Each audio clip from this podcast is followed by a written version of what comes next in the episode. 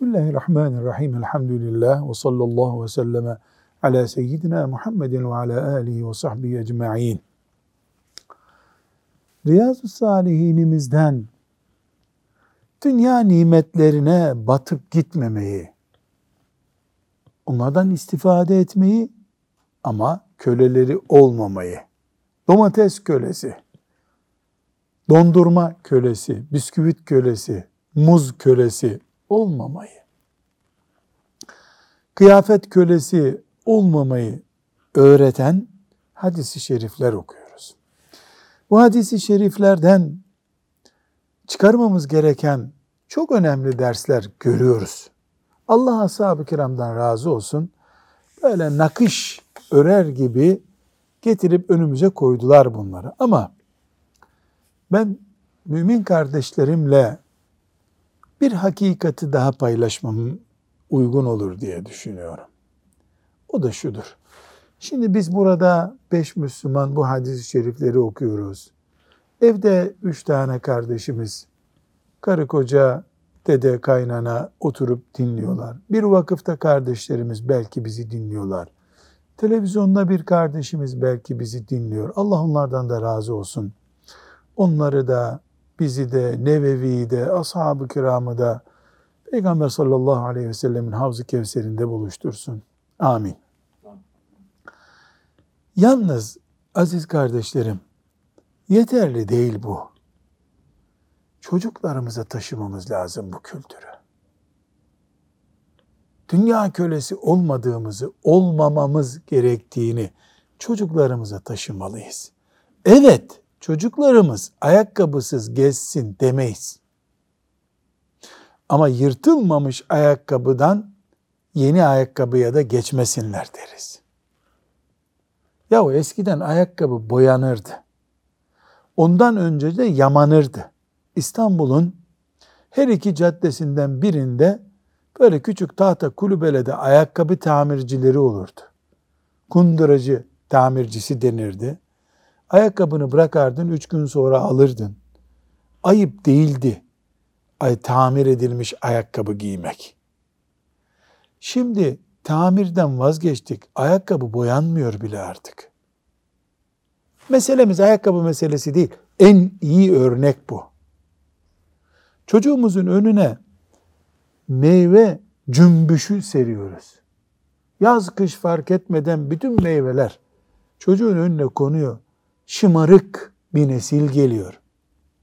Bu şımarıklığı Hafız Salih e, ben şöyle örneklendiriyorum.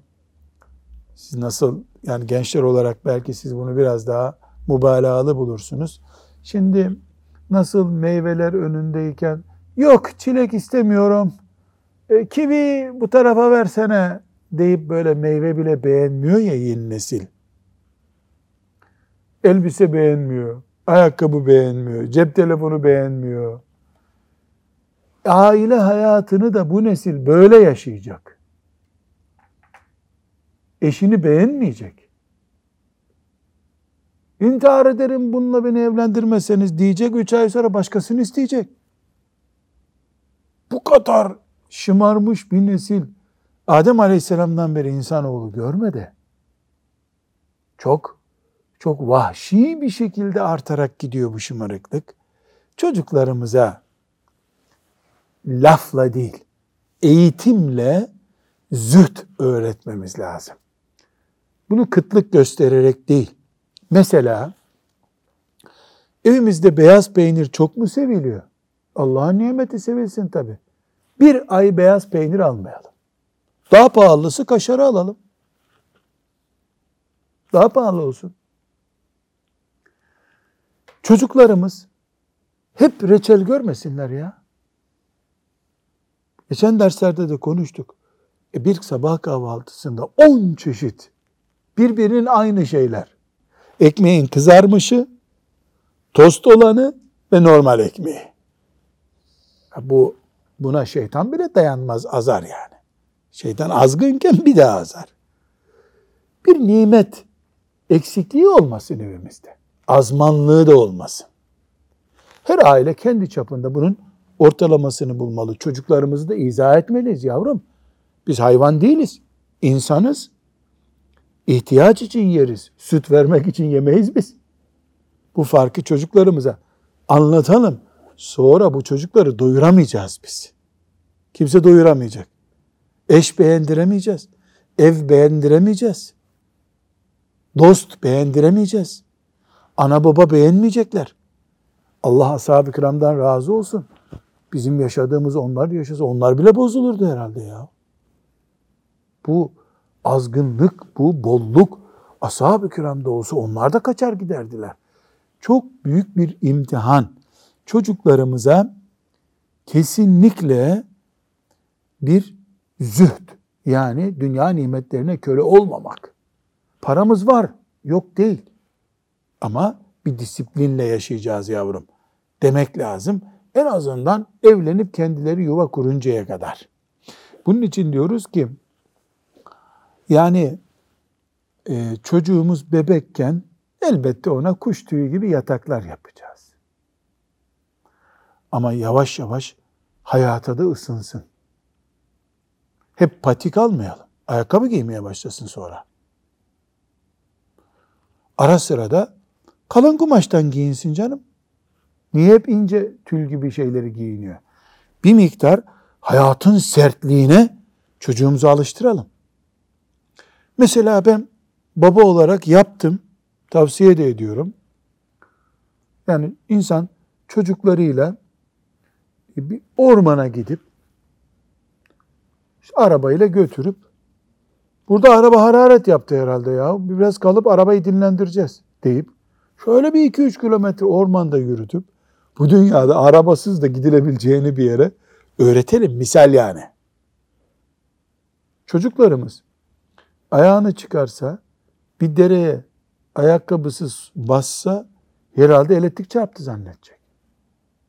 Yani çocuklarımızı daha böyle hayatın dengesine uygun bir e, yaşama ısındıralım. Hep böyle yaşasın değil. Bunu da bilsin çocuğumuz. Hep pamuk gibi ekmek yenmez. Bazen de ekmeği gırt diye ısırman lazım. Mesela soyup elma niye veriyoruz çocuğa? Zehir değil bunun kabuğu. Patates kabuğu değil bu neticede. Kivinin kabuğu gibi de değil. İnce doğrayalım, kabuğuyla yesin. Başka bir zaman soyalım. Muz değil ki kabuğu yenmez.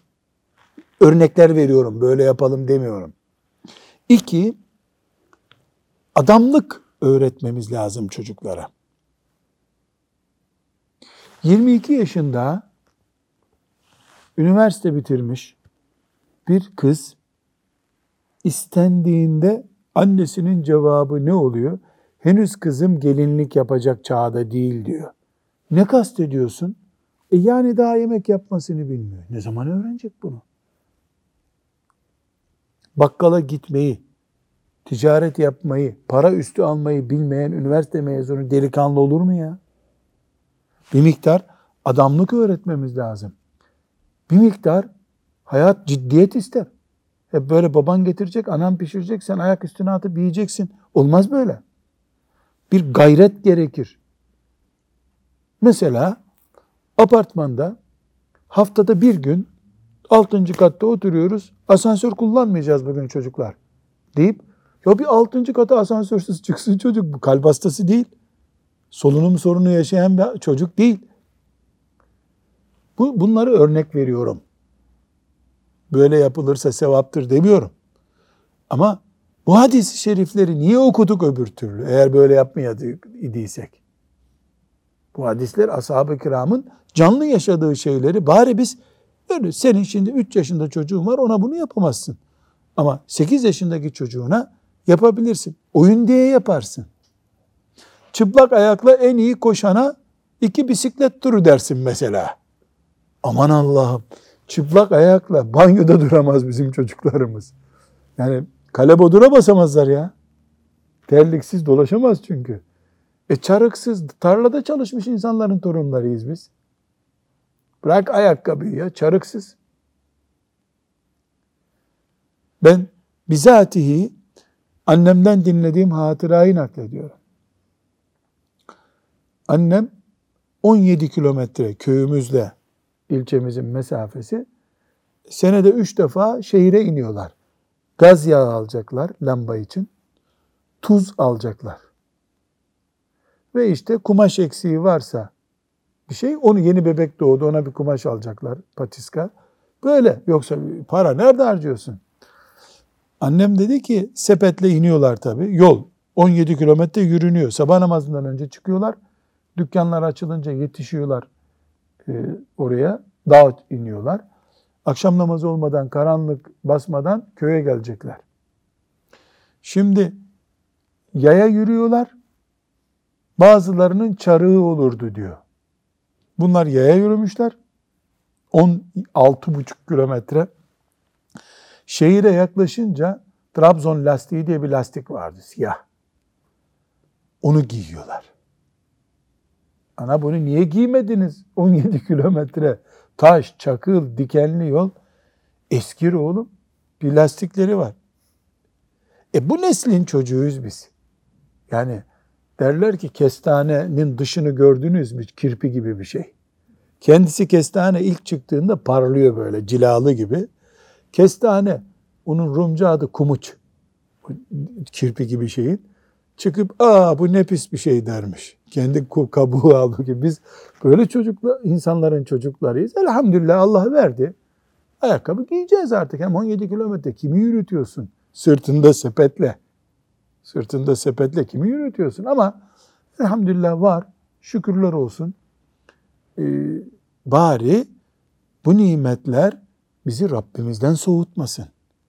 Dünya kölesi yapmasın. Çocuklarımızı bir tür böyle bir eğitimi almamız gerekir diye bunu söylüyorum.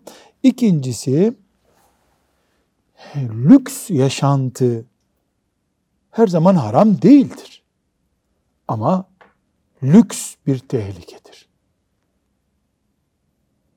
Emerna mutrafiha fefesekû fîhâ fehakka aleyhel kavlu fedemmernaha tetmira. Allah helak etmek istediği zaman bir yöreyi ne yapıyor? Lüks yaşantısı olanları devreye sokuyoruz diyor. Emerna mutrafiha. Onlar da lüks içinde israf, fisku, fucur yayılıyorlar. Kanun gerçekleşiyor bu sefer. Allah'ın nimetleriyle eğlendiler, israf ettiler. Temmerneha tetmira. Dolayısıyla lüks bir tehlikedir. Bu tehlikeye karşı hepimiz dikkatli olmalıyız. Ama mesela Müslümanın pahalı bir arabaya para vermesi haram değildir. Daha fren sistemi güçlü. Daha yakıtı az. Daha çarpınca içeridekine karşı can güvenliği oranı yüksek. Buna para vermekte bir sakınca yok. Sadece gençlik züppelsi böyle bir tur atıyor bununla, egzozu daha çok gürültü çıkarıyor diye para veriliyorsa e, bu ümmeti Muhammed'e yakışır bir şey değil.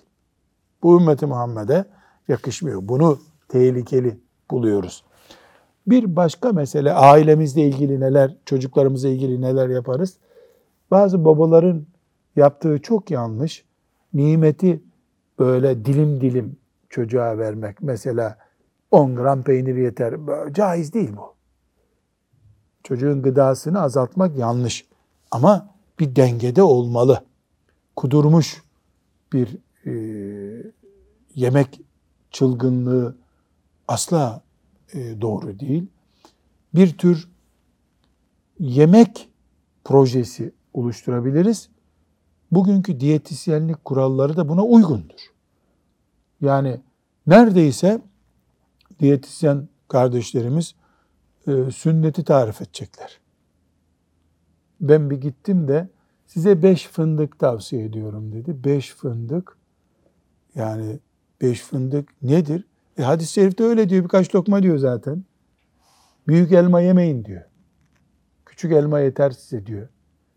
E, sünnete uygun elhamdülillah bunlar. Böyle bir denge kurulabilir. Bir başka mesele kendi çocukları içinde bile bir yardımlaşma sorunu yaşıyoruz.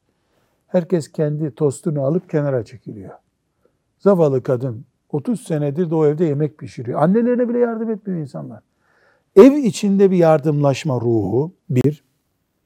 iki komşuluk arasında bir yardımlaşma ruhu. Üç, bütün müminler arasında yardımlaşma ruhu. Üzerine çocuk yetiştirmek lazım. Biz bunu daralta daralta filan yerde afet var. Oradaki Müslüman kardeşlerimize yardım göndermeye daralttık. Bu yanlış. Ev içinde de bir yardımlaşma e, olmalı.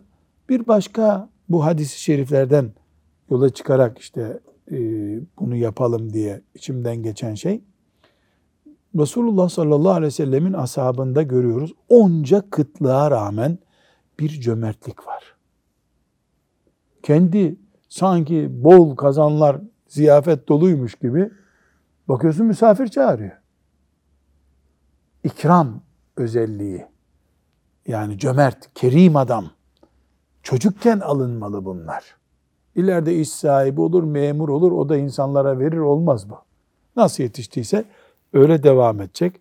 Mesela bu cömertliğin gereği olarak da misafir bize yemeğe geldi diye mutlu olan çocuk yetiştirmek zorundayız. Mesela çocuk ağlamalı. Niye ağlamalı? Ben misafirlerin ikramını yapacağım diye. Bu gösteriyor ki çocuk misafirden hoşlanıyor. Misafirliğe gidenler de o çocukla ilgilenmeliler. O çok güzel oldu bu ikram. Mesela e, hiç unutamıyorum Salih Hafız bir yere bir misafirliğe gitmiştik. E, çocuğu bana getirmek istediler. Ben de dedim ki e, hoca amcanın sofrasını sen kuracaksın deyin ona. 10 yaşlarında bir çocuk. Böylece ben bir ilgi kurayım.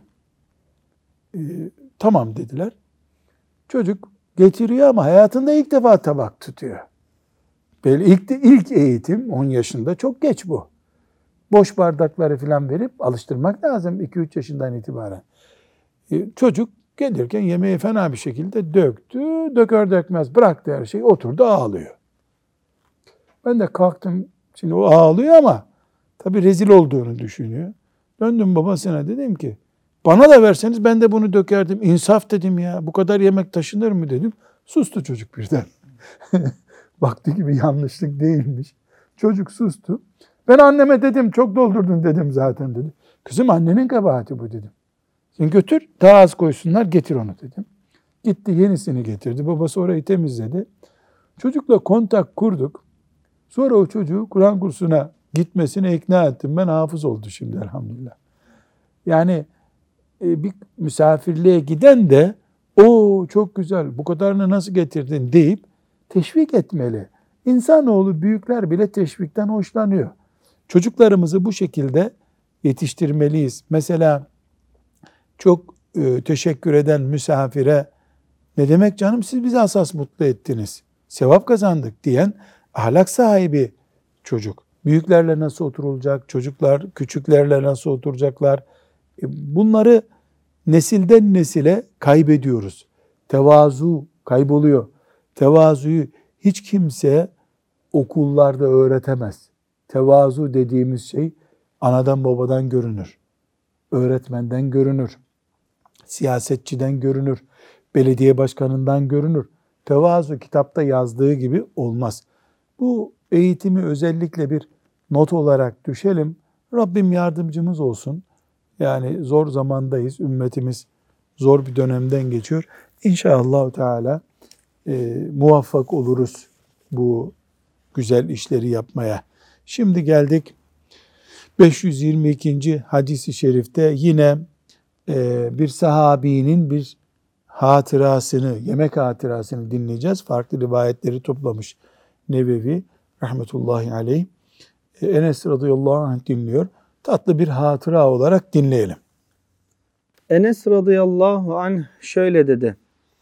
Üvey babam Ebu Talha, annem Ümmü Süleyme, Resulullah sallallahu aleyhi ve sellemin sesi kulağıma pek zayıf geldi. Kendisinin aç olduğunu da biliyorum. Yanında yiyecek bir şey var mı dedi. Şimdi Müslüman nezaketine bak. Yani peygamber hutbe okuyordu ya da Kur'an okuyordu sesi çok zayıf çıkıyordu. Varsa yemek götüreyim Resulullah sallallahu aleyhi ve selleme. Yani Dost bu ya. Dost bu be. Evet. Ümmü Süleym evet var dedi ve arpa ekmeğinden yapılmış birkaç çörek çıkardı. Sonra kendisine ait bir başörtüsü aldı. Onun bir tarafına çörekleri sarıp dürdü ve elbisemin altına yerleştirdi. Örtünün bir kısmını da belime sardı. Sonra beni Resulullah sallallahu aleyhi ve selleme gönderdi. Niye böyle yaptı anlayın bakalım. Başörtüsüyle boğ- boğça yaptı onu. Beline niye sardı? Sallarken düşürmesin onları diye. Çanta gibi bağladı onu. Kadın akıl deposu. Radıyallahu anha. Ben ekmeği götürdüm. Resulullah sallallahu aleyhi ve sellemi mescitte cemaatle birlikte otururken buldum. Ben de yanlarında ayakta durdum. Resulullah sallallahu aleyhi ve sellem seni Ebu Talha mı gönderdi buyurdu. Ben evet dedim. Yemek için mi buyurdu? Evet diye cevap verdim.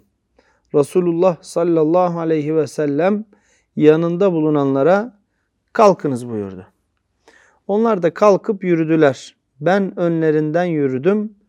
Ebu Talha'ya gelerek durumu bildirdim. Bunun üzerine Üvey Ebu babasına Talha, yani. evet. Ya Resulullah sallallahu aleyhi ve sellem geliyor dikkat edin demiş. Bunun üzerine Ebu Talha, ey Ümmü Süleym, Resulullah sallallahu aleyhi ve sellem cemaatle birlikte geldi. Oysa bizim yanımızda onları doyuracak bir şey yok dedi. Ümmü Süleym, Allah ve Resulü daha iyi bilir dedi. Ebu Talha da hemen gidip Resulullah sallallahu aleyhi ve sellemi karşıladı. Resul-i Ekrem Ebu Talha ile birlikte geldi ve eve girdiler. Resulullah sallallahu aleyhi ve sellem Ey Ümmü Süleym yanında olanları getir buyurdu. O da bu ekmeği getirdi. Resulullah sallallahu aleyhi ve sellem emredip ekmekleri parçalattı. Ümmü Süleym yağ tulumunu sıkarak o ekmek parçaları üzerine yağ sürdü. Sonra Resulullah sallallahu aleyhi ve sellem de onun içine Allah'ın söylemesini dilediği duayı okudu. Ne dua okudu bilmiyoruz. Bundan sonra 10 kişiye izin ver buyurdu. Ebu Talha 10 kişiye izin verdi. Onlar doyuncaya kadar yediler. Sonra çıktılar. Resul-i Ekrem 10 kişiye daha izin ver buyurdu. Yani 10 kişi çağır. Çağır. Dışarısı dolu ya.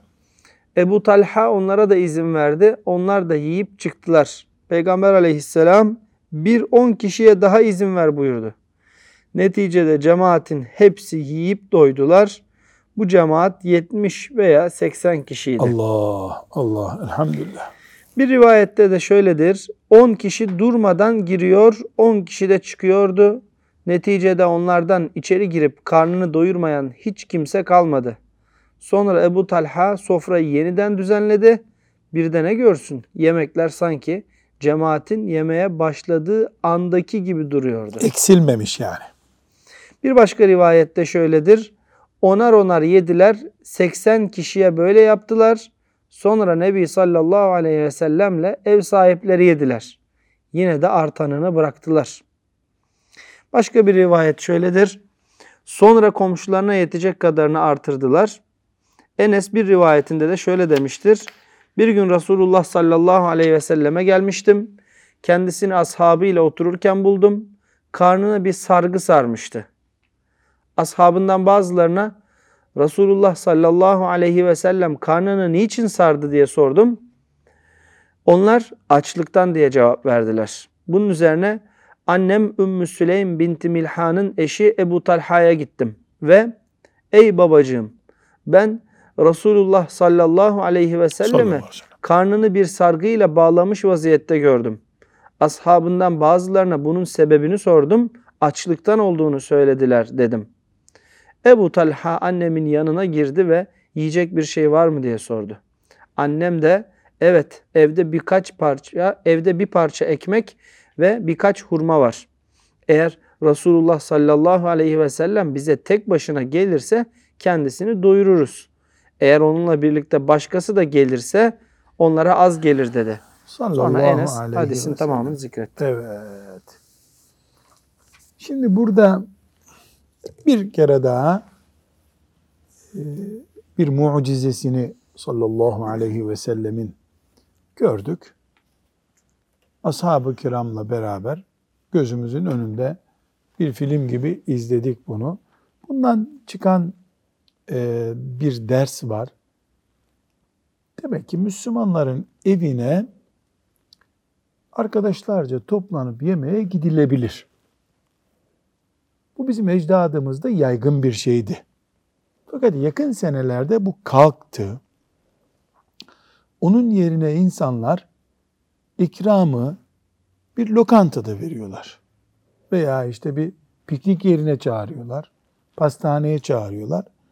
Bunun dinen bir sakıncası yok. İkram yap da yani bir Müslüman kardeşlik kuvvetlenmesi olsun orada da ne yaparsan yap. Ama sazlı, cazlı, müzikli, kadın erkek karışık bir yerde ikramında bir anlamı yok. Rezillik o. Yani Allah'ın haramlarından birini yapıp da sevap kazanacak halimiz yok. Böyle değilse bir sıkıntı olmaz. Ee, rahat bir şekilde e, Müslümanlar bir pastanede de bu ikramı yapabilirler. Bir lokantada yapabilirler. Bir evin bahçesini kullanabilir insanlar. Hiçbir sıkıntı yok. Ve burada Efendimiz sallallahu aleyhi ve sellem hadi gelin arkadaşlar Ebu Talha'ya yemeğe gidiyoruz buyuruyor. Bu biliyor ki Efendimiz sallallahu aleyhi ve sellem Ebu Talha bundan rahatsız olmaz. Ebu Talha'yı tanıyor. Bu öbür türlü caiz bir hareket değil. Burada fukahamız diyorlar ki eğer biliyorsa bu rahatsız olmaz hatta memnun da olur. O zaman bunda bir sıkıntı. Nitekim Ümmü Süleym ne diyor? Merak etme onun bir bildiği vardır diyor. O diyor onun bir bildiği var. O diyor benim bir bildiğim var. Böyle olabilir. Biraz bizim gençlikte hele yeni evlenene filan iki kişi randevu alırlar 12 kişi giderler. Çok uygun bir hareket değil. Bu bir kabalık çeşidi. Bunu yapmamalı Müslüman. Ama şimdi iki arkadaş birbirlerini tanıyorlar. Nazı geçmek diye bir kavram var ya şimdi. Birbirlerine da bir sıkıntı yok. Ve sallallahu aleyhi ve sellem ala seyyidina Muhammed ve ala alihi ve sahbihi ecma'in velhamdülillahi rabbil alemin.